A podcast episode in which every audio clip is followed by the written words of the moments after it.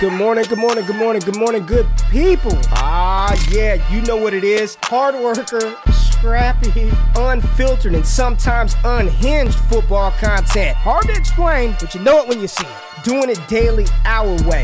I don't know what you're talking about right now. Redraft and Dynasty Fantasy Football, we got you covered. You know their defense is ranked like 31st in the NFL. NFL draft prospects and rookies. Now you know you're in the right place for that. Absolutely. All right, then stop saying it. Then we're done. And prop bets with my man Jay Rich. Count that money, man. Now wipe the crust out of your eyes, get you a cup of coffee. It's time to wake your ass up with Ray G. You honestly are making absolutely no sense and you sound silly as hell. Good morning, good morning, good morning, good morning, good morning, good morning, good morning, good morning, good people. It is me, Jay Rich. I am here to hold down the fort this week. I was out last week, Ray is out this week, which means we're gonna have a ton of fun. I already see people in the comments. Thank y'all for being here. I thought about this show on the weekend, and I think it'd be a really fun one. And we'll get into the show in a little bit. But I wanted to shout out everybody who is here right now. Cole World, he said it in the chat. Everyone, go make sure to smash that like button for our boy Jay Rich. Thank you, Cole World. I appreciate that. I see Goat Rings. You made it. Of all the shows for you to make it to one live, it had to be when Ray wasn't here, and that means the world to me. So thank you so much for tuning in. You are always in the Discord, you're always in the chats, so we definitely appreciate having you here. Marty, let's fucking go. Good morning, good people. Damn right. I see Matt Bruning in the chat. Goat Rings talking about the Celtics. I don't want to talk about the Celtics. We can talk about the Celtics if you want. It's my show. I can do whatever I want, but Celtics ain't looking too good. Morning, everyone. Good morning to you, Matt Bruning, one of our OGs of Wake Up. Definitely appreciate having him in the chat. But excited, man. This is going to be a good one. I am very, very excited because we will be talking a whole bunch of stuff overrated, underrated, player values, and most importantly, oh, look at that. My girlfriend even tuned in. Good morning to you, Ria. Appreciate you being here. But everybody, this is going to be a fun show, and I am very, very excited for it. But first, some housekeeping notes. Of course, Ray is not here. I will be here today and I will be here on Wednesday. And one of the things I will be doing on Wednesday is I will be talking to my good friend, Jordan Vanek of the 33rd team. He is. I don't know what he is. He's kind of a genius. I'm just going to say he's a genius. He is looking at coverage data. He's looking at how do players are impacted by coverages, what players beat certain coverages. He did a whole article on week 17 as it pertains to coverage, not just the matchups and who the players play, but who are they going to be facing and what type of coverages and defense will they, they be facing and how will they attack said defenses. It's a very interesting, very cool article. One of my best friends in the industry, no questions about it. And I think you guys are going to learn a lot. You see Amari Cooper here.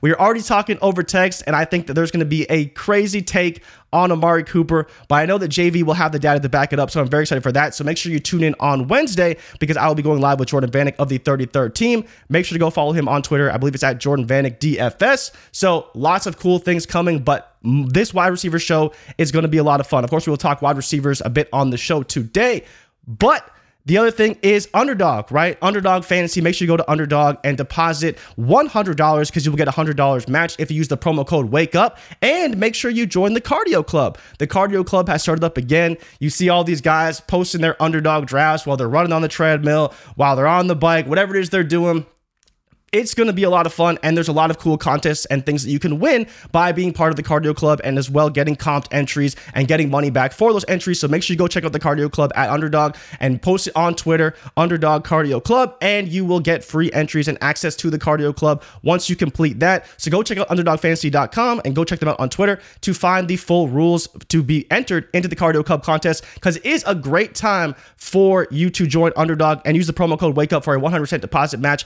up to $100. And you know, if everyone's talking about the Celtics, this is this is exciting. I, I'm I think it's pretty funny. Leo's saying the NBA scriptwriters are on strike. We're looking at two sweeps, people. Everyone said, oh, the bubble this, the bubble that, the Miami Heat aren't that good. Oh, the Lakers, blah, blah, blah, blah, blah. And what happens? I mean, Denver on the verge of sweeping the Lakers. Pretty sure they can sweep them tonight. And the Celtics getting blown out last night Jayson Tatum yet to score a bucket in the fourth quarter. I, I don't know. I don't know what to tell you guys, man. Uh, the Celtics, they are blowing it big time. Shout out to the Heat. Shout out to Jimmy Buckets, man. Uh, Jimmy Buckets, one of probably the most underrated players in the NBA, uh, and he shows it in the playoffs. But yeah, just crazy to see. We could be on the verge of two sweeps in the conference finals in the NBA. We just don't see this basically ever. So if it happens, we would see some history, and that would be pretty pretty cool as far as I'm concerned. But all the intros are done. We got the money out of the way. Everything is paid for. We are good to go. So, Ray, get off my back. We are good. But this is going to be a very good show. I think it'll be a lot of fun. And I do have a couple of rules. So, we'll be talking overrated and underrated. And these are the rules for the show. Number one, you cannot sit on the fence. A player will either be overrated or underrated. Eh, you know, in certain cases, maybe we will say that players are properly rated. But in most cases, I don't want to mince words. I don't want to stay on the fence. I want to pick overrated or underrated. As always, make sure you guys are commenting your answers as we go through these players because I want to hear your opinion too. Do you think this player is overrated or underrated? And second of all, I want you to ask questions. I want you guys to ask me questions, ask the chat questions, and I will bring up those questions so we can have a discussion on these players. I don't want to just give my take and then you guys just comment. And no, this is an interactive show. I want you guys to feel involved. So I want you guys to ask questions and we can try to answer them and bring them up as I'm going through the players. And as well, I want you guys to bring up players that I don't talk about because we can always get into them. It's my show. We can go off the rails. We can talk about this player, that player, whoever. So I want you guys to get involved, put players in the chat, and we can go through those guys. And last but not least, it's have fun and learn. Ultimately, this show is supposed to be fun, and I want you guys to take something away from it. So I will talk about the data, talk about the players, talk about the value, talk about all the different stipulations that come up with the rankings and why we draft a player or a certain player. But at the end of the day, the whole goal is to learn and have fun. So I hope you guys are excited. I think this is going to be a really fun show. And I do want to kick it off with a bit of a bang because the first two players I want to talk about are quarterbacks. And it's not so much whether these players are overrated or underrated, but it's the general philosophy with quarterbacks that is very difficult for me right now to look at and say, this makes sense. But at the same time, it does make sense. So Let's start off with Justin Fields and Anthony Richardson because they are QB8s and QB9 on KTC ADP right now. And in most cases, they'll be right around there in any draft you do. Ahead of them, Patrick Mahomes, Josh Allen, Jalen Hurts, Joe Burrow, Justin Herbert, Trevor Lawrence, Lamar Jackson. Pretty easy to look at these guys and say, yeah, they're head and shoulders above. But what's tough is you look at some of these guys and you're like, okay, someone's got to be QB8 but I don't feel as confident about Justin Fields, about Anthony Richardson, as I do about Trevor Lawrence, Justin Herbert, Joe Burrow. So, what do we do with these guys? Because this is part of the problem. So, Ricardo's saying Fields overrated, TJ Dibbs overrated. And it's not that I think these guys are overrated, but when I'm looking at these this data, someone has to be QB8. And should it be Kyler Murray? Should it be Deshaun Watson? And I'm kind of in the Deshaun Watson camp. But again, people have him valued as QB12. I, am not. I wasn't going to bring up Deshaun Watson on the show. He's underrated. That's very simple. Led the league in passing last time he played a full season. But Fields is an interesting case. So the case of Fields is this. You have Fields gets DJ Moore, Tyler Scott, D'Onta Foreman, Roschon Johnson. Again, not monumental pieces, but much better than he had last season. He was QB1 for eight straight weeks last year before getting hurt. In that stretch, he was the NFL's second leading rusher, only behind Josh Jacobs. Let me say that again. He was the NFL's second leading rusher from week six to weeks 15 when he went on that tear and was QB1 almost every single week. I don't know what we are looking at with Justin Fields going forward, but let me tell you, that is just ridiculous. You know, you look at Lamar Jackson's MVP season, and he put up very similar numbers. Fields would have broke his record, but he got hurt, didn't play in the last couple games, so he finished about 50 yards short of Lamar Jackson's record. And when Lamar Jackson had his MVP season, the following year, he only regressed by about 200 rushing yards. His touchdowns stayed the same. His attempts were around the same, but you have you look at the rushing yards and the, and the touchdowns, everything from the points on the ground they were very, very similar. Where he regressed the most was in the passing department. So when you look at Fields and you say, well, you know, is he really going to rush for 1,100 yards again? Probably not, but history tells us that some of these elite rushers can maintain a pretty steady rushing production, regardless of whether they have career years or not. So when I was looking at that data, I was kind of like, okay, so maybe Fields can do this again.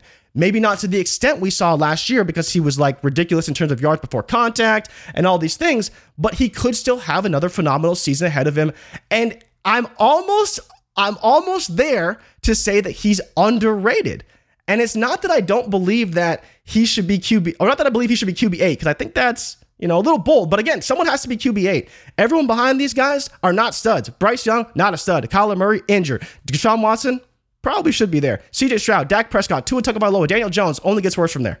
So someone has to be in this spot. And I think it's really interesting talking about this spot in particular because you have Lamar Jackson, Justin Fields, Anthony Richardson, and last year, Trey Lance was in this exact same spot back at the first QB eight, QB nine behind Dak Prescott, and now you look at now you look at Trey Lance again, job security, all these things down behind Kenny Pickett at QB twenty.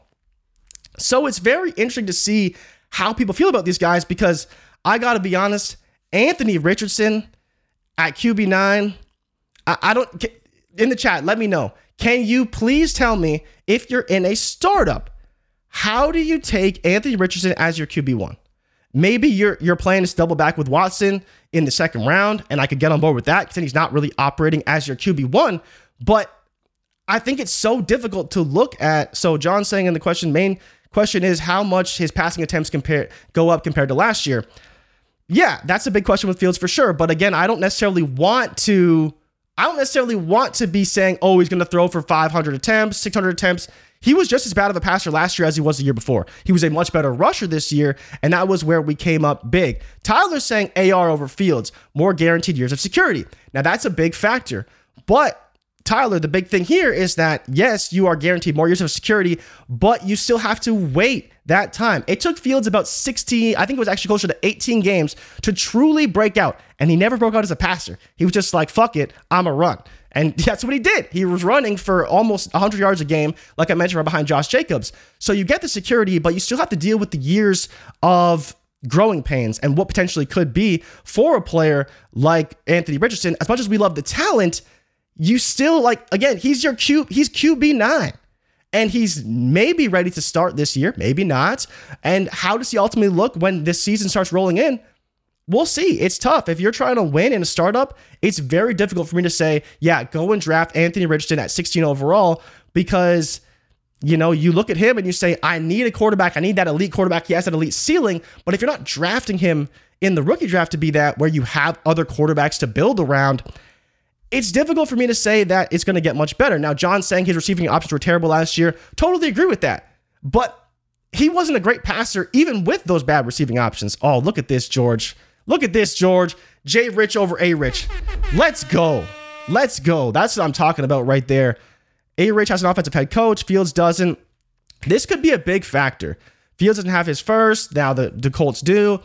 Again, this is this is going to be very interesting. So I think this could be a big factor. Stone saying, you know, Avery has an offensive head coach, Fields doesn't, and his team has two first and 24. He's on notice, therefore overrated. Uh, I don't know about overrated. So if I'm picking, and I want to know, it, we've talked about a few different things. Fields could have a Hurts type season. Of course, it's possible. I don't know if I would go that far, but it's possible. If I was picking a side, I think that in some world, Justin Fields is probably a little bit underrated as much as I believe that the top seven quarterbacks are the better options, and even I would probably throw uh, Deshaun Watson in that option because I think he's a better option than Fields personally. I still think that you could find that you could have a top five quarterback season with Fields because we already saw him get so close last year.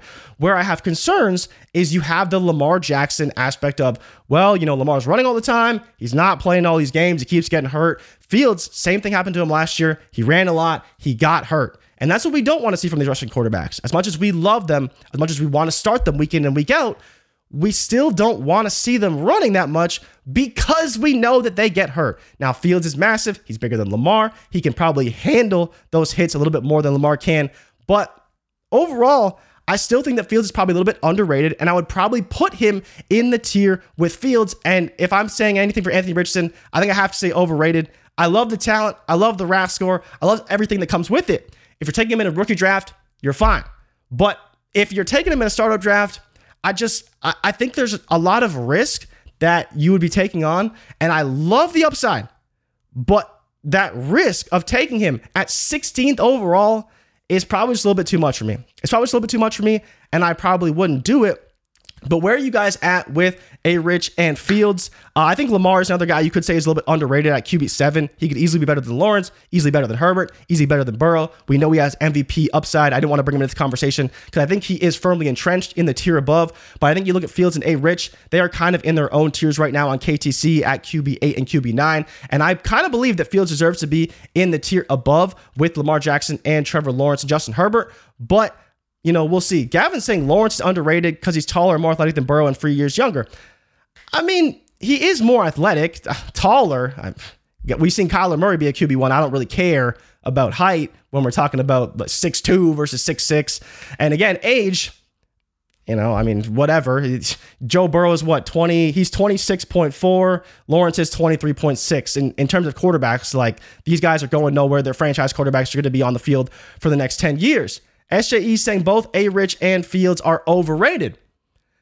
Uh, I mean, I don't really disagree with the take. I, I think the problem is, is like I kind of laid out, you have the seven quarterbacks ahead of them, and you don't really know who to put after him because you don't feel good about Kyler Murray. You don't feel good about Bryce Young. You don't feel good about Stroud. You maybe feel okay about Stroud. Dak, you know, I'm not really a big Dak guy.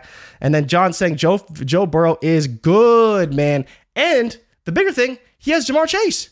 Ja'Marr Chase is huge. You have to ha- have to factor in. He has Ja'Marr Chase. He has Tee Higgins. I love the weapons on the Jaguars: Calvin Ridley, Christian Kirk, Zay Jones, Travis Etienne, Tank Bigsby, all these guys. Evan Engram. There's tons of guys there. But I still believe the Bengals are a better team. I still believe that Burrow is in the better spot. Now you can build around Lawrence for a few years, but I think the Jaguars still have some things they have to do to get to that Bengals level. We saw the Bengals do crazy things their second year, only continue to build off that, and are only going to continue to do great things.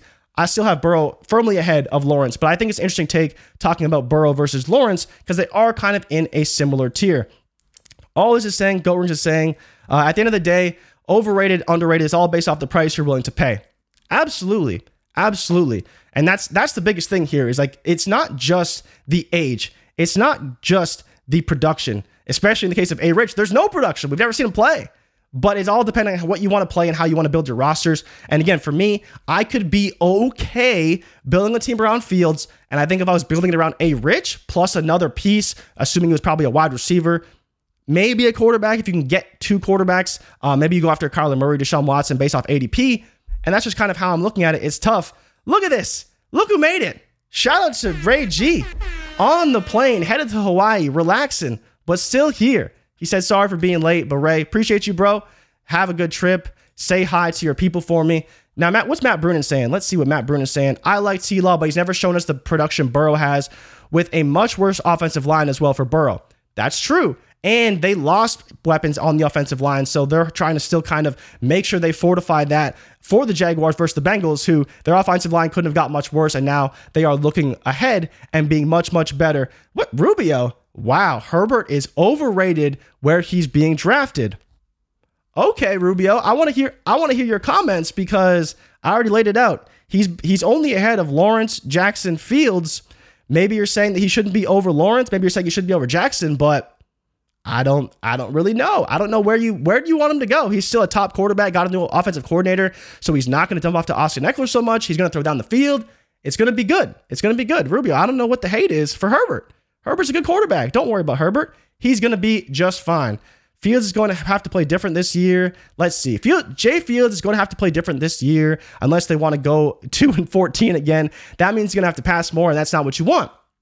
Aaron, I think that's the the big sticking point here is that as much as I want Fields to pass more, he needs to be better. Like he really does. You look at EPA per dropback, he was like bottom 10, I believe, in the league over the past two seasons. Not even just this past season. There was someone who dropped it on Twitter and I saw it this morning. It was EPA per dropback in 70% pass situation. So it's looking at the likelihood to pass, and it was 70% or higher. Number one, no surprise, Patrick Mahomes. Literally head and shoulders above everybody. Then you look at a player like Jalen Hurts, he was in the top 10. And then you look at Fields, he's in the bottom 10. And this isn't just last year, it's last year and this year. So you're looking at some of these players, how do they perform when they're expected to pass?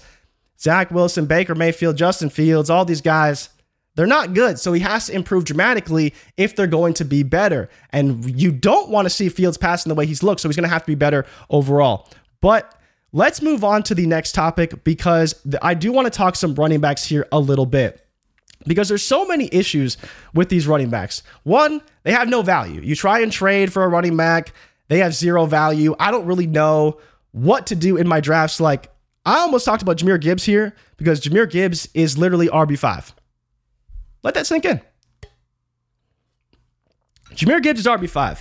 Now, behind him, Saquon Barkley, Travis Etienne, Kenneth Walker, Josh Jacobs only gets older from there. Ahead of him, Jonathan Taylor, Breece Hall, Christian McCaffrey, Bijan Robinson. Is that fair? I don't know.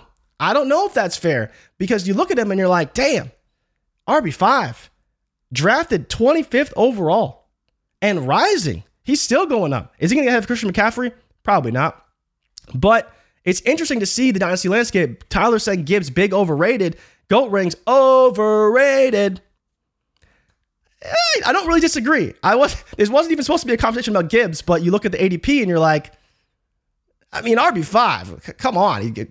I get he's good, and I think the conversation that I would have with Gibbs for people who want to draft Gibbs, um, outside of a rookie draft, of course, because in a rookie draft, I think he's a fine spot where he's at, but outside of a rookie draft, you're looking at Jahmyr Gibbs and you're like, okay, what is he supposed to do to return this value? Because he's not Christian McCaffrey. He's not Jonathan Taylor. He's not Breece Hall. He's not Bijan Robinson. He's not Saquon Barkley, in my opinion. Now, Saquon Barkley obviously is 26. Jahmyr Gibbs is 21. We do love the Lions offense, and they're going to be great this year. But if you're drafting him in a startup as your RB1, I mean, I think you're making a big mistake. Now, this conversation was actually supposed to be about Josh Jacobs because I'm very intrigued how people feel about Josh Jacobs. He's RB9 right now, 45th overall. Ahead of him, Kenneth Walker, Travis Etienne. Behind him, Tony Pollard, Austin Ekeler, Najee Harris, Rhamondre Stevenson. Now, you look at Josh Jacobs, what did he do last year? He was great. He had 404 opportunities, 2,000 total yards, double digit touchdowns. I mean, what do you want the guy to do? He led the league in rushing. He had 64 targets. I really like it. Look at Ray. Gibbs in that Ben Johnson offense is set to smash. Y'all listen to too many fantasy analysts. Maybe he could smash, but what is what is smashing for Gibbs? That's all I'm saying. What what are we expecting from him in this season? Don't make football more complicated than it needs to be. I agree, but based off the market and the prices, is he a is he really underrated as RB5 25th overall in startups? That that's the question that we have to ask ourselves outside of rookie drafts. I think rookie drafts we already have a set market. We know we're going to pay, and I think we agree on the pricing for all of these players. But when you look at a startup draft, it's like, oh, oh boy, this is uh, a little interesting. But I do want to get back to Jacobs because Jacobs is a player that I think could be a little bit underrated heading into this season. The reason why is because you look at the players that I mentioned. Bijan Robinson, Breece Hall, Jonathan Taylor, Christian McCaffrey, Jahmyr Gibbs, uh, Saquon Barkley, Travis Etienne, Kenneth Walker, not really there. But those guys are the guys that I believe that you probably want for more than one year. But outside of that, I mean, you got Tony Pollard, Austin Ekeler. I could make the case for Najee Harris as a little bit underrated as RB12. I do believe the things I did in Pittsburgh were great for him, and he will only continue to get better. And as well, if Kenny Pickett takes a step forward, I believe that he can get there. You're talking about uh, Josh Jacobs relative to Najee Harris. Yeah, it's he's he's actually not very old. He's 25-3, and like you mentioned, Najee Harris 25-2. So Josh Jacobs is not as old as everyone thinks he is. He's only 25, people. He's not that old. But behind him, you have Tony Pollard, you have Austin Ekeler, you have Najee Harris, Rhamondre, Nick Chubb. Those guys, I'm here and I'm looking at them and I'm like, okay, if all these guys are going to be one year guys, or at least guys you really only want to count on for one year, why are we so hesitant to take a player like Josh Jacobs when he's on the franchise tag? He's probably going to get another 300, 350 opportunities and be a great running back who gets volume. I believe of the last 15 weeks of the year, he had, uh, like, once he took over as a starter, he had 15 carries almost every single week. There's one week he had 10, and he's catching passes. Like I mentioned, 64 targets last year he's going to be a great running back, and he's not a player who you need to take and say, well, they need to be super efficient. Tony Pollard going to be super efficient. Austin Ekeler needs to be super efficient and score touchdowns. Najee Harris will have the volume. Rhamondre will probably have the volume. Nick Chubb will have the volume. But Jacobs, of all those running backs I mentioned, he's probably going to have a ton of volume. Now, Stone asked a pretty good question. When was the last time we had a back back to back leading rushers in the NFL? Absolutely a fair point Absolutely a fair point. It's not going to happen. I think if I was betting on anybody to lead the league in rushing, it would be Derrick Henry. Even with that terrible uh, offensive line, there's always a chance he gets traded. So I'm just looking at it. I'm saying Josh Jacobs, is he overrated or is he underrated because of what we're going to see from him this season? Again, the Raiders aren't going to be good, but they weren't good last year either. So why are we expecting to be any better this year? Now let's look at some of these comments because I've been slowly going over them quickly. Monty gonna eat too. He's better than Jay Willie. Yeah, I think Monty's gonna have a good year. Let's see who else we're looking at here. Etienne played great last year. I know people were saying Etienne's overrated. Okay. Tyler, what are we doing? What what are we doing? Gibbs is Darren Sproles 2.0. What? Tyler, that's that's not it, bro. That's that's not it. That's not it, man. I, I we can't do that. Gavin, okay, Gavin, you want to talk about Kenneth Walker? This is an interesting conversation in terms of Kenneth Walker. He's saying Kenneth Walker is crazy underrated, and he's already dropping in ADP. They drafted Zach Charbonnet in the second round. We don't know what that offense is going to look like this year. Kenneth Walker's interesting because at some point, at some point, he's going to be a value. He can't just keep dropping down all these boards and nobody ever take him. He has to be drafted by somebody, and he's going to be a value at some point. 23 years old, 1,100 yards last year. I almost talked about him on the show, but I was kind of like, well, you know, at what point is he a value? It's true. Now, Plurals Juro said can he be underrated if the Seahawks felt the need to go get another day two running back? That's a great point. But at the same time, they got rid of some running backs already. So they had to bring in somebody. And while the draft capital says that Charbonnet deserves opportunity and probably will get it, Walker still could get upwards of 200 carries, get some targets. But again, at RB8 prices, it's like, oh, I don't feel good about that.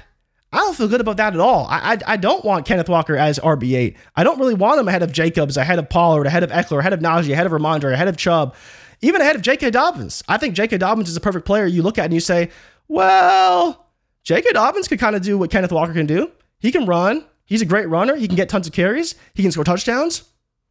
So you look at that and you're like, but at the end of the day, it's like, where do we ultimately slot in Kenneth Walker? And where would you guys have Kenneth Walker?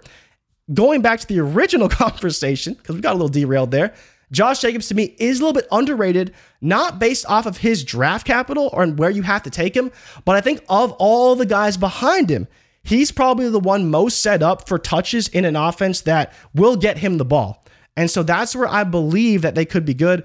Ray saying DeAngelo Williams, J Stu 2.0 with Walker and Sharbs it's actually a pretty good comp, assuming they run the ball enough, because those guys got the ball about 200 carries a season in their best seasons. So again, you're talking about 400 plus carries to these guys, plus receptions, all these things. And Seattle has to be really good, but he could be fine and he could be good. The question is, is that where do you draft these guys and how do you project them? Because Zach Charbonnet, all the way down at RB 22, barely in the top 100.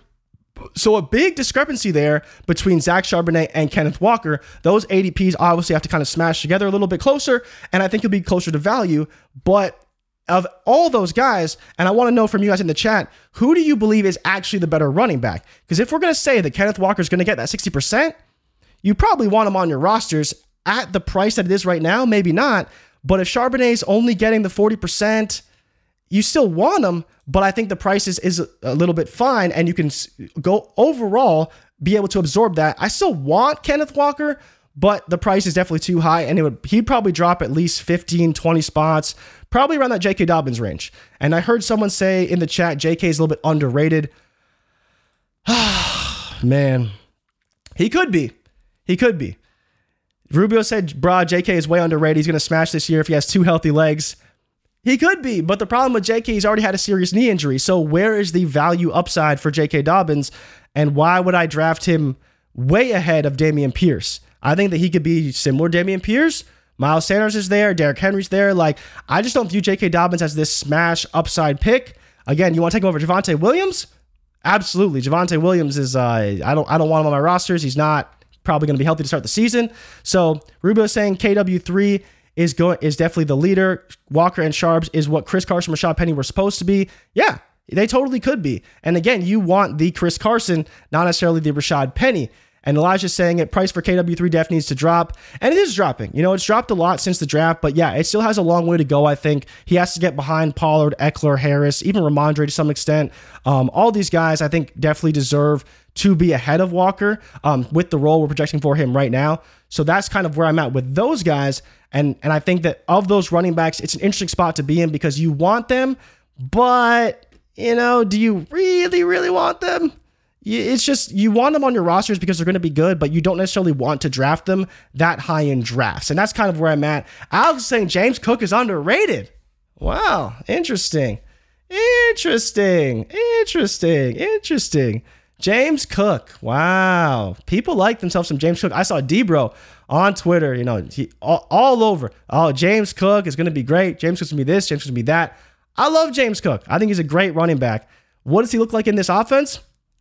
I don't know because the Bills they they don't they don't use the running backs that much. They will run the ball with their running backs, but we want James Cook to catch passes. And if he's not catching passes, then what do you want me to do? But again, at cost, would you prefer James Cook, Dave Montgomery, Dalvin Cook? I mean, if I'm looking at volume, I probably want Dave Montgomery and Dalvin Cook. Dalvin Cook in Minnesota right now. We'll see where he ultimately ends up. Does he stay in Minnesota? Does he leave? He could be a post June 1st designation. Oh no, Rubio, you didn't you didn't do that. Gibbs reminds me of the Cook hype last year. Rubio, you said some things this show. You've said some things, and I, I want to say this respectfully. What? You're wrong. You're very wrong. He was not drafted 12th overall. He was a second round pick. I get Buffalo, but they're going to use him. Like they're going to utilize him. So you don't you don't have to fear about what we're doing here. Ty, waking up from holiday Monday in Nova Scotia. Yes, Ty, it is a holiday in Canada. It is Victoria Day for everyone who does not know. Uh, should we start calling it Charles's Day because he is now the king? I, I don't know. I'm just here to talk about fantasy football. Don't talk about my holiday takes. Um, I'm just happy that I will not have to work on Thanksgiving this year. So that's dope. But as going back to the question, talking about Dalvin Cook, Dave Montgomery, and James Cook, even Cam Akers, Joe Mixon, like James Cook is the guy that is up there in value, but probably a little bit overrated based off of where we would take him. Like, you want a player like James Cook for what he could be, but he hasn't really shown us anything on the field as of yet. Now, he could easily supplant Damien Harris as a starting running back for the Buffalo Bills, but they brought in Damien Harris, who has shown to be a successful running back in the past, and I think they will fill him in that Devin Singletary role, at which point James Cook will res- assume his same role this season and hopefully build off it. But if he doesn't, he's probably going to be a rotational back and probably will slot in even below RB32. So let's scroll down here, see where we're at. Oh, look at that. It's Mama Barry's birthday. Let's go. Happy birthday to Mama Barry. Shout out to Mama Barry. That is dope. Barry wanted to give her a shout out now that I saw that in the chat. Uh, but yeah, so that's where I'm at with Josh Jacobs. Do you think Mixon's ADP dip has made him a buy low considering his job is locked in? Well, Drake, this is a big question.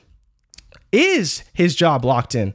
Are they moving forward with him? Because he is moving up right now. You look at KTC ADP, he was dropping quite a bit, and now he's kind of going back up because, again, he survived the draft. He so far has survived free agency.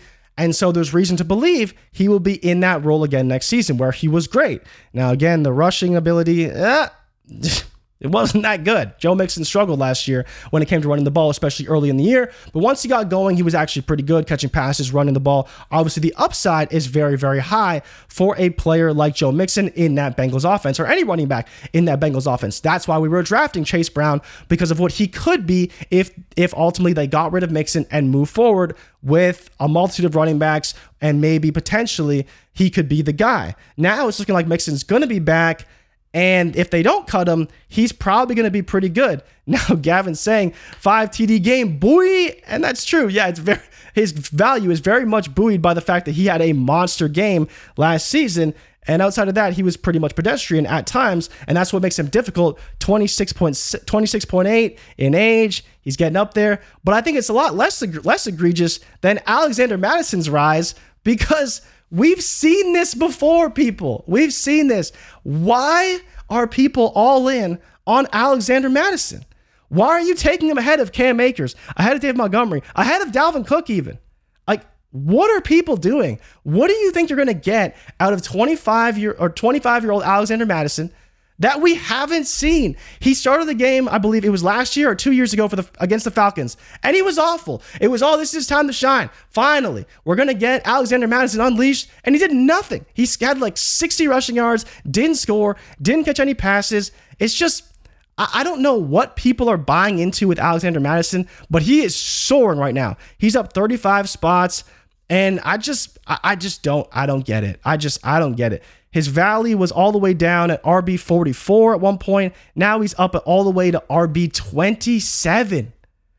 I just, I don't get it. If you don't know the archetype of player you're acquiring, you'll always be disappointed. And this is a big point that Ray's making.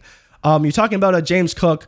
We're talking about uh, Kenneth Walker and Zach Charbonnet and how they operate together. We're talking about Jahmyr Gibbs and how he's going to operate for the Detroit Lions offense. And all this kind of goes back to the role. What is the role these players are going to play? What do we really project for these players?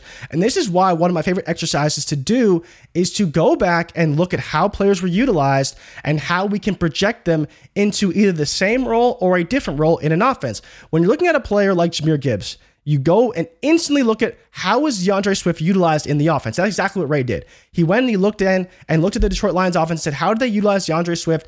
What are the things that he did well that Jahmyr Gibbs could come in and do similarly with greater success because he has more explosiveness. He's just as good as, as a pass catcher, just as elusive. But again, he will actually be on the field. Fingers crossed, we hope to play for the Detroit Lions, something that D'Andre Swift could not do. And that's where, when you're looking at his ceiling, Again, RB5 is bold, but he's young, he's athletic, he's in a great offense, and that's great for his long term potential. That's one of the reasons why he gets drafted so high. But again, you're still looking at a guy who probably won't see the majority of touches, but what he does do with those touches can be very efficient and score a ton of fantasy points. We've seen stretches where DeAndre Swift is RB is an RB1 because he's catching a ton of passes, he's scoring touchdowns, he's very efficient, and that's the biggest thing here is that we need these players to not just be talented, but be very efficient. And when you get the draft capital that Jahmyr Gibbs got, he's going to play and he's going to put up a lot of numbers because he's going to get opportunities. So Kevin's saying because of one game, Maddie put up decent numbers consistently when Cook was out, from what I can recall. He was okay. Now he had one good game against the Seahawks, and that was mainly because the Seahawks rush defense was god awful. On top of that, they also did not cover pass catchers out of the backfield, so Mattison caught some passes out of the backfield there. Again, I don't think Mattison is bad, but where he's being drafted doesn't make sense to me. And that, that's the bigger point here is that we're talking about overrated, underrated. Alexander Mattison for me, is a little bit overrated because do we want Alexander Mattison even over Brian Robinson? Maybe he will catch passes. He'll be fine. I like the Vikings offense, but if they go to Jordan Addison more, he could be fine. Do you want him over Joe Mixon in that Bengals offense? I don't, right? I don't really want him over that. Do you want him over James Cook? Probably, because I'll probably take the volume that I expect from Mattison if he starts, which I think is a little bit of an if. If he starts, I do like that. Dave Montgomery. I kind of expect Dave Montgomery to be pretty good this year. You look at what Jamaal Williams did last year, and not to say they're one on one replacements, but you look at what Dave Montgomery could do in that offense, he could be fine. And that's why I kind of like him there. Alvin Kamara, now he's probably not going to play all year, but if he did play all year, he'd be much higher than RB36. Now, Alex said, nah, give me B Rob. Again, B Rob's going to get his carries. They talked about getting Antonio Gibson the ball some more. So we'll see what ultimately happens with those guys. But yeah, Mattison is kind of a bit of a fade for me right now at cost. He's rising too much. Joe Mixon, Akers, Dave Montgomery, Dalvin Cook, Roschon Johnson, Brian Robinson are all those guys I think you could consider taking over him. Oh no. Oh no. Oh no. This this is this is bad. What? This is this is What? Oh no. Ray. Ray. The Lakers are not coming back. For all you listening on the podcast feed, Ray said the Lakers are coming back 03. What? I, I just I I don't I don't know what we're doing here. This is for your sake. I hope so. For your sake, I hope so. And that's it. That, that's that's all I'll say. For your sake, I hope so. Um, shout out Denver. Shout out Jamal Murray, the Maple Mamba. Love that dude. Kitchener's finest. Let's go, Jamal Murray. Going to torch the Lakers. John, John, John said Lakers in six. Okay, John. I hope so. I hope so. I don't know about that, but I hope so. Now let's move on because I do have some wide receivers I want to talk about. Uh, mainly some second year wide receivers because I do think there's interesting conversation you could have with these wide receivers here. Uh, wide receivers are king in dynasty. We know this. You need to have great wide receivers. You look at the top of the board: Justin Jefferson, Ja'Marr Chase, CeeDee Lamb, AJ Brown, Garrett Wilson, wide receiver five. My goodness. But to be fair, love me some Garrett Wilson. Drake London, wide receiver 10. That's something. That's I'll leave it at that. Dotson, Tater Wolf. You want to talk about Dotson? I was actually looking at Dotson, and what's interesting about him, right? Wide receiver 27, behind Brandon Aiyuk, Michael Pittman, Treylon Burks, Deebo Samuel, DJ Moore, Jerry Jeudy, Quentin Johnston. Quentin Johnston, wide receiver 20, is that's something. That's something. John said it best. Cancun on three. Let's go. So going back to the wide receivers, Dotson's interesting because he's ahead of Terry McLaurin.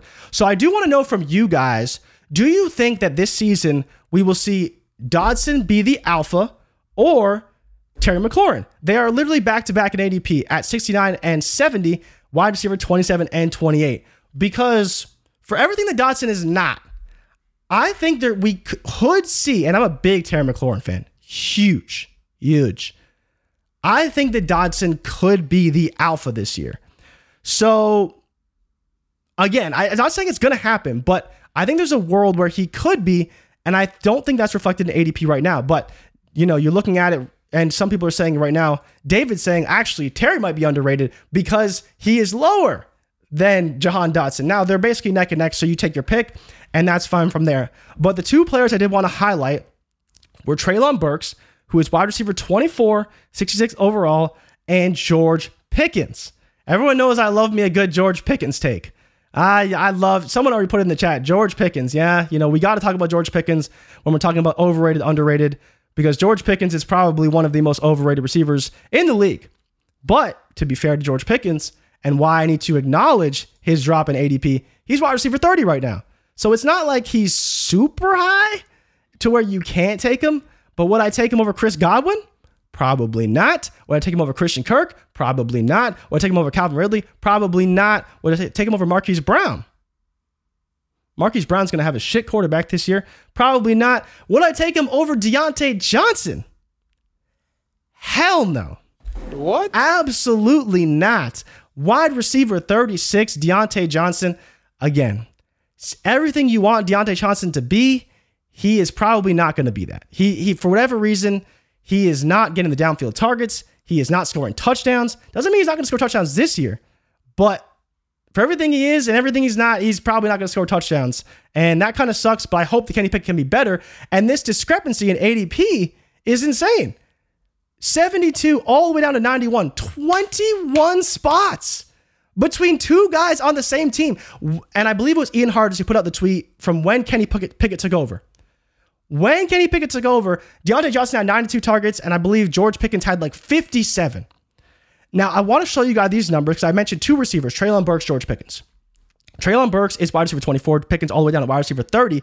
But look at these metrics for Burks. And one of the big things I want people to take away from this show, talking about Treylon Burks, it's not that I love Tennessee. Y'all know me. Y'all know I hate Tennessee. I don't want players going to Tennessee. I don't want them playing for Tennessee because Tennessee does not throw the ball. Now, they did bring in a new OC, so maybe they will throw the ball more this year. But talking about Treylon Burks, the reason why you have to acknowledge he could have success is because he is going to be the alpha on this offense. You cannot say that about George Pickens. He is not going to be the alpha for the Steelers. It's not happening. Now, I could be wrong. I will openly acknowledge that. I could be wrong, but I don't think it's going to happen. I think it's still Diontae, unless we hear rumblings that Pickens is going to be the alpha and all these things. Because you remember when Juju was moving to the slot, Diontae was moved outside. We knew that Diontae was going to be the alpha. For some reason, people didn't believe it. And yet, what happens? Diontae becomes the alpha. Juju has now been on two teams and back in New England with Mac Jones, where he was always supposed to be. John said it. Burks is going to have a massive target share. Well, that's great. And, and I love that for, for Treylon Burks. The issue is volume. And Elijah said it it's volume. He can have a 26, 27% target share, but if that only translates to 115 targets, that's, you know, that's fine, but it's not great. And I think that's the bigger problem with Treylon Burks is you look at him and you say, would I take him over Michael Pittman, Brandon Aiyuk, Jahan Dotson, Terry McLaurin? Yeah, I, I, think there's a world where you do because he had a 23.8% target rate. Target rate is the percentage of targets from when they ran routes. You look at George Pickens, his target rate is 16.3%. Why is that? Because yes, he runs routes, and yes, he had 800 yards last year, but he's not seeing the volume when he's on the field. He's just running routes and not getting targets at the same rate that Burks is. Now, again, Burks, 8.6 points per game. Pickens, 9.8 points per game. Pickens did have 1,300 air yards, but again, he played 17 games, so he should have a pretty good air yard share. And his aDOT was very good as well. I believe it was in the top 20. But you look at his yards per route run, 1.54 yards per route run, which is not good. I believe it was in like the, I think he's in like the 40s or the 50s of all receivers last year. I'm not really in the camp that I that you should be buying Pickens, especially at cost. I think he's got a lot more room to fall. And you look at Burks, 1.96 yards per route run. So you look at three things: target rate, 23.8%. Percentage of targets when running routes. That's his target percentage when he runs routes, almost 24%. Points per game was 8.6, which isn't great, but and George said this. He's saying that he's feeling much better this year. Now he's more acclimated to the Tennessee climate. He's feeling better. He can breathe, not having issues with asthma, probably in better shape, which is definitely helpful as well. Oh, God, Jeff. We will get to you in a minute, Jeff. I will highlight your comment and we'll get to that. But I am a fan of the advanced metrics of Burks. When you look at his target rate and he's going to be on the field more, and you're looking at his yards per route run, which is almost two, which I believe is in the top 20 in the NFL, 20 or, or 30 in the NFL. So it's definitely a good number, 1.96. Anything above two is very good for yards per route run. Trayvon Bur- Treylon Burks was almost there. George Pickens, not even close. Not even close. Tyler's saying Jay Rich taking your boy Mingo over Pickens straight up. I mean, no, I probably wouldn't do that realistically. I mean, you look at where he is drafted. Let me see if I can find him. I was looking at him earlier. Uh, he's ahead of Mike Williams, ahead of Rashod Bateman, ahead of DeAndre Hopkins, ahead of Mike Evans, uh, all the way up wide receiver 39. So if he gets closer, maybe, because when we're looking at this, we're saying you look at Pickens, wide receiver 30, and you look at Mingo all the way down at wide receiver 39 if you're taking a guy who could be the alpha on a team, you probably want to take Mingo. But again, the the actual breakout age, the metrics for Mingo don't look great. It's just you're leaning on the draft capital and praying that Bryce can get him the ball.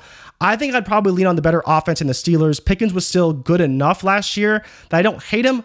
I just think that he needs to get like the hype train needs to chill and reminds me a bit of Courtland Sutton when Courtland Sutton has his big year because Sutton had a massive year, no one really there. But Pickens does have targets there. They drafted uh, Washington, who will factor into the offense. They already have p- players like Freiermuth. And I want to talk about Freiermuth because Matt, Jeff Math did put it in the comments who's overrated, Pat Freiermuth or Kyle Pitts.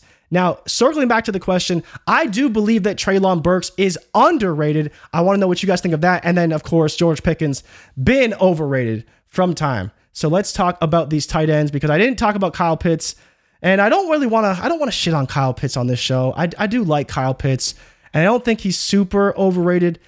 Uh, but he is tight end two right now, and that's that's something. That is uh, that is not good.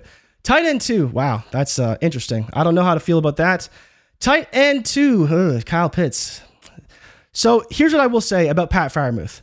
I do really like him. But the problem is that overall, there's so many weapons there. Like, what are we seeing as the upside for Pat Freiermuth? Now he's got Washington to compete with. They already got Pickens. They got more guys. I'm just, I don't know where to land with him. And you look at him versus Dallas Goedert.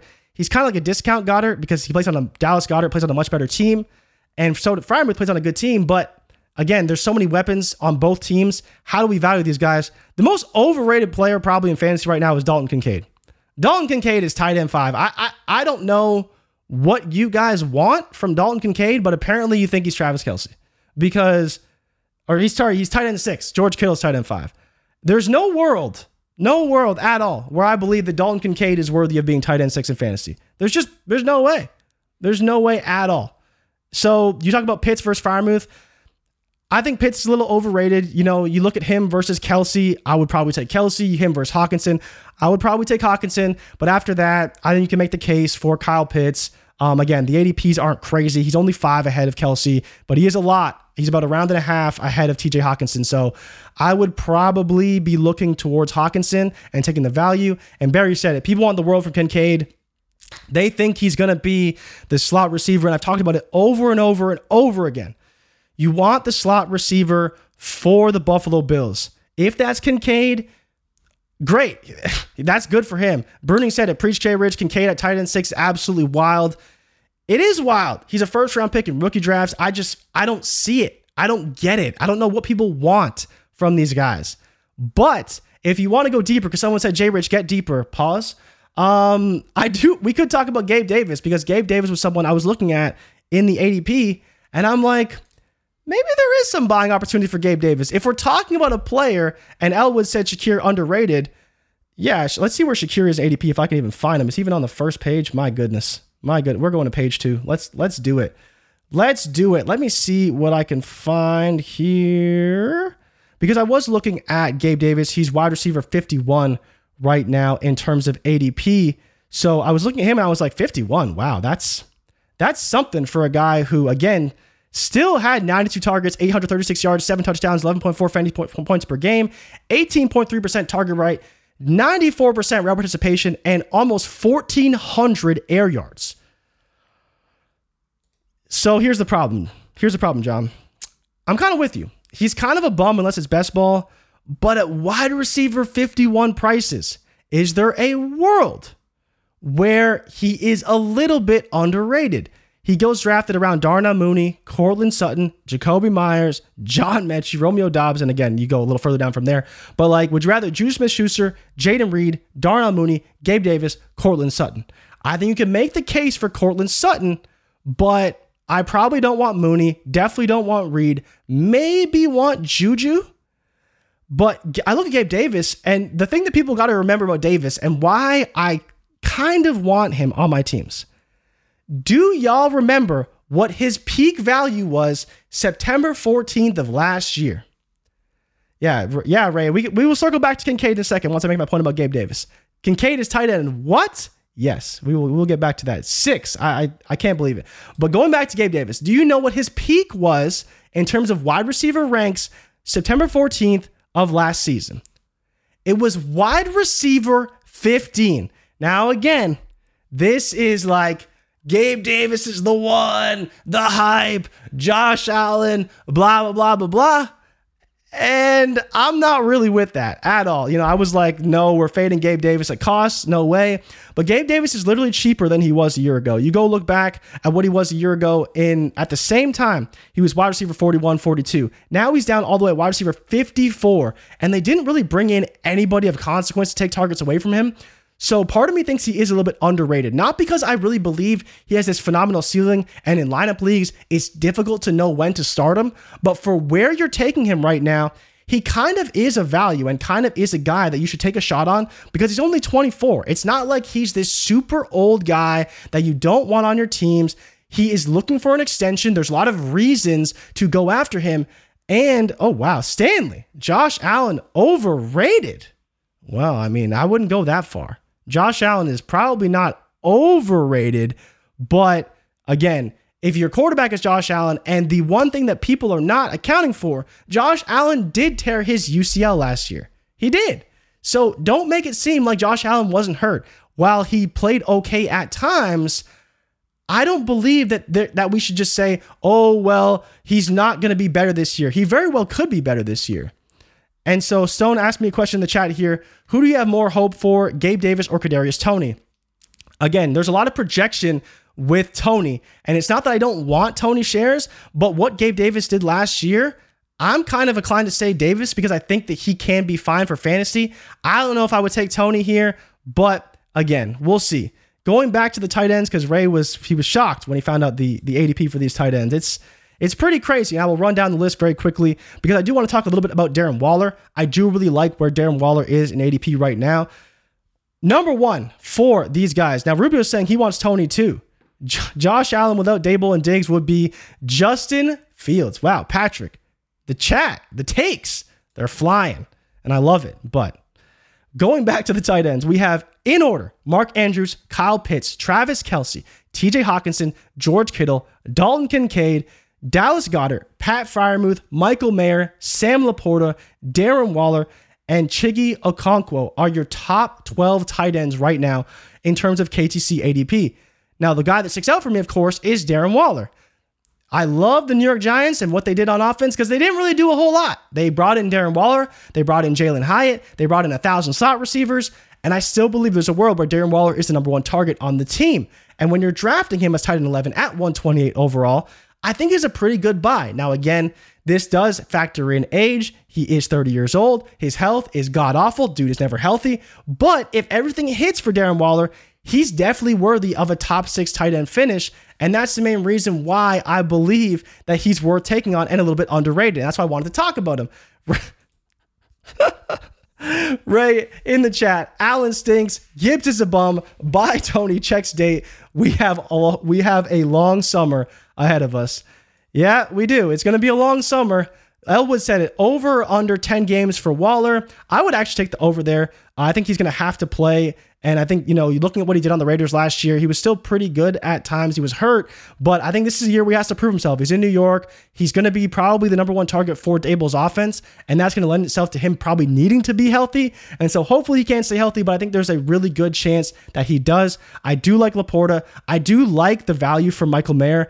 I know that not everyone is in on Mayer, but I do think that filling in that Darren Waller role, which we've seen in the past, has been a great role. We've seen Patriots tight ends is a great role. If for some reason Michael Mayer went to the Patriots, he'd probably be higher in ADP right now. Yet, Josh McDaniels is the architect of the offense. He's the guy that put these guys in these situations. So, in some ways, I do look at Michael Mayer and say, yeah, he could probably be pretty good. Will it be in year one?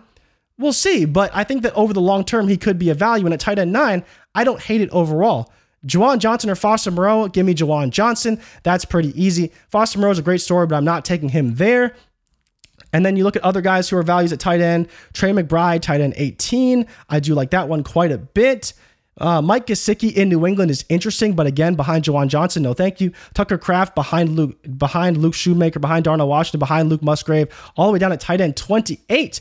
Like that a lot. Jelani Woods down at tight end 30, like that as well. And cannot forget Gerald Everett. Uh, Gerald Everett is the ultimate sleeper tight end at tight end 32, 238 overall. My goodness. And probably still going to be the tight end for Justin Herbert. So he's going to be just fine.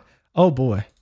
Oh boy. Black coffee plus a six and a half hour flight equals bad decisions. Stone, you said it. I'm not going to say it. What? I'm just going to give you a what. And we are going to move on from that situation because that is uh is not good. Is there anyone else you guys want to talk about before I get out of here? Because I was also going to mention Tyler Allgeier. I think that Tyler Allgeier is interesting to see where he falls at the end of this offseason because he is a guy that had a great year last year. I know they drafted Bijan Robinson, but the Falcons still ran the ball at the highest rate in the NFL last year. And so you're talking about the highest rate in the NFL. That is a situation where multiple running backs can coexist and an RB42 prices and dropping. Allgeier could be a guy that is a value over the long term. And so while you don't love him this season, he could be a guy that you start as a flex option just to give you some carries as a body at running back who really isn't that expensive and understands the system and will get through it. So, again, is there anybody else? DK Metcalf, look at that. DK Metcalf. I I love DK Metcalf. For people who don't understand, I am just I don't know what it is about DK Metcalf, but I am a big, big, big DK Metcalf fan. I wouldn't say he's overrated, but he's DK Metcalf is wide receiver 12 in KTC right now, sandwiched between Devonta Smith and Tyreek Hill. Again, when you compare him to Tyreek Hill, he's probably a little overrated. When you compare him to Drake London, who is ahead of him, he's probably a little underrated. So while I said you can't say players are overrated or underrated, I would probably say he's a little underrated because I still believe he has an elite wide receiver season in him that we've yet to see. I said it for years about AJ Brown, and finally we got it last year. Now he's wide receiver four. I still believe we could see that for DK Metcalf, but as everyone will put out in the chat, the issue is you have a lot of talented players there. You have Tyler Lockett, you have Jack Smith-Njigba, who's literally wide receiver 14. Would you rather have Jack Smith-Njigba or Stefon Diggs? Would you want the youth or do you want the production?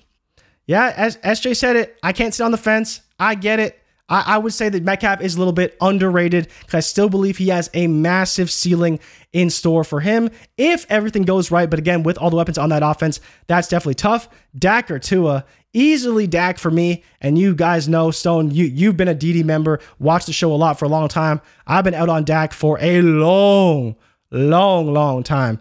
Steven said it. DK's playoff performance last year was elite. Yes, it was against an elite defense. DK showed out and really showed why he is the alpha on that team. And it's one of my, you know, not big concerns for JSN. It's a minor concern that I don't believe he can be the alpha in that offense with DK Metcalf there. But what's good for JSN is DK will command the coverage, and that will be great for him playing under a team that will command coverage. So for me, I think that's a great spot. Rubio's asking Breece Hall over or underrated.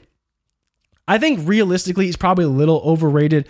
Not because I don't like Breece Hall, but he I believe he's still RB two, and so it's like if he's not fully healthy, he's you got to say he's overrated because you don't want Jonathan Taylor over him, you don't want Christian McCaffrey over him right now. Um, but if he's hurt and he's not playing, he's going to drop in ADP, and I think there is a world where he drops all the way down below Jahmyr Gibbs at RB five, so probably a little bit overrated right now. But I mean, you can say the same thing about Bijan Robinson, who is RB1. So I'm not even going to go into that right now. So we will see about what's going on.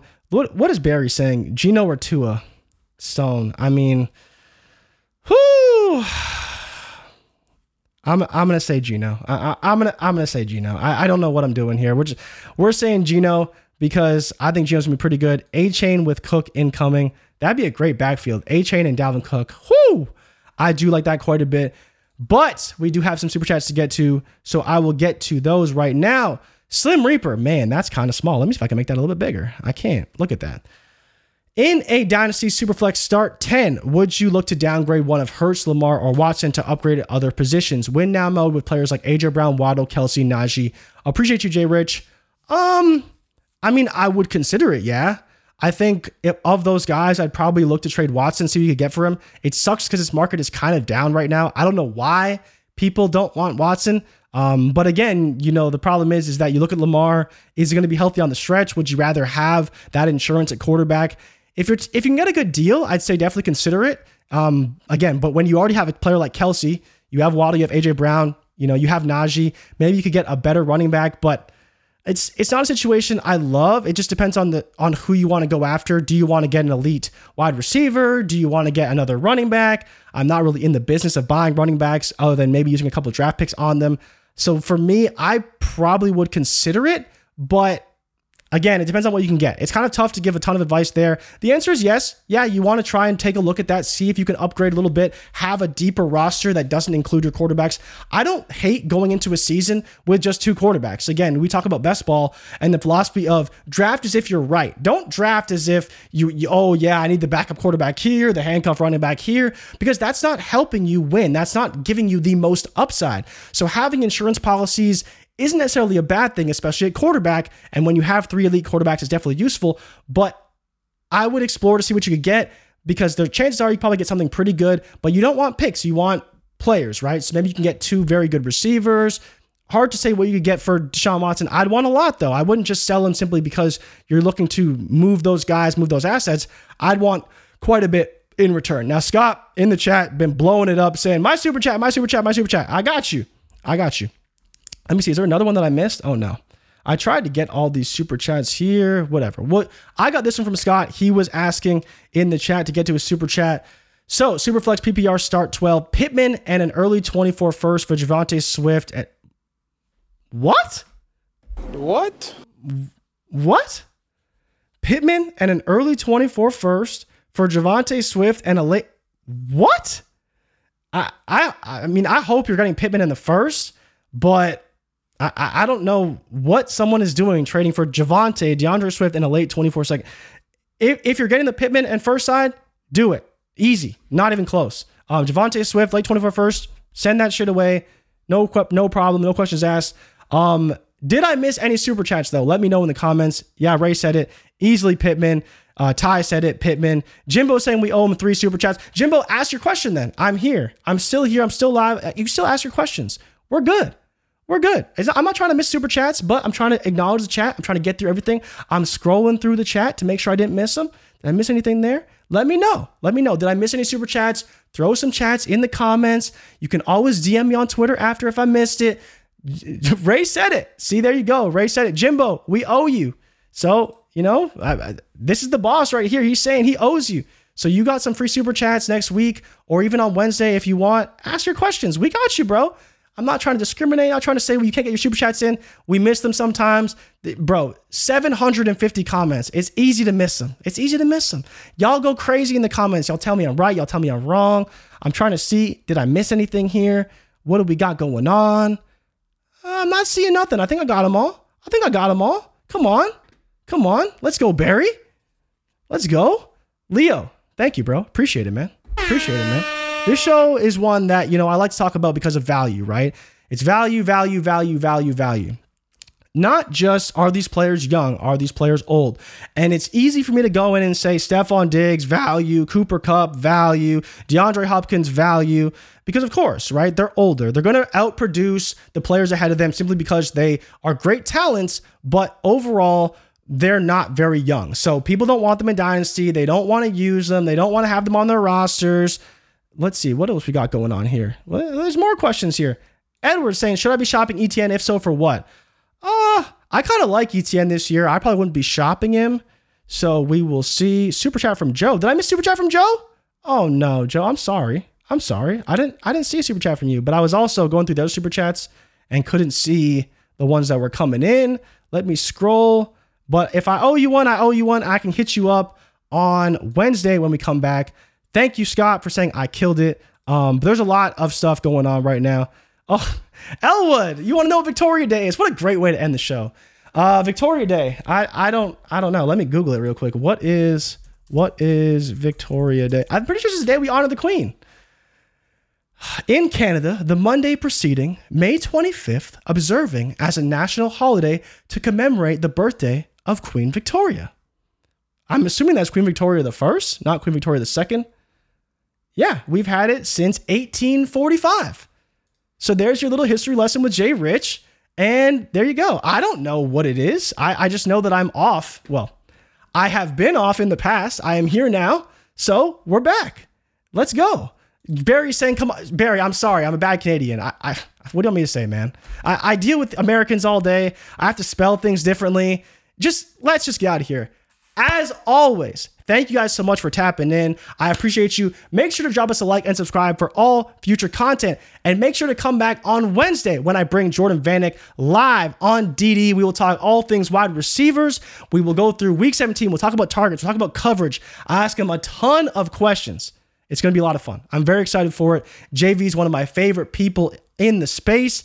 And I think that you guys are going to learn a lot. Big, big shout out to JV. Love the dude. And he will be here on Wednesday to chat with me. Thank you guys so much. Thank you for tapping in. Thank you for commenting. Thank you for engaging. Really appreciate y'all. Drop it in the comments. Let me know who is overrated, who is under- underrated. We can continue this show in the comments down below. Until next time, until Wednesday, I'm out. Peace. Before y'all close off of the video, I just want to say thank you for checking out the content on Destination Devy. Really appreciate every single view that we get. And the only thing that I ask is that you hit the thumbs up button, like the content, subscribe to the channel, and if you can, comment below for the algorithm really helps the channel grow. Now, if you want more exclusive access to me in the entire Destination Devy team, patreon.com forward slash all gas gives you that access. Now, if your money's a little funny, we do have free content for you. Make sure you subscribe to the All Gas newsletter. There's a link in the description of this video below, and subscribe to the Destination Devy podcast radio feed where we got all types of shows hitting airwaves every single week. Now y'all can get out of here. I appreciate y'all tapping in. It's all gas all the time. I love y'all. I'm out of this thing. Peace.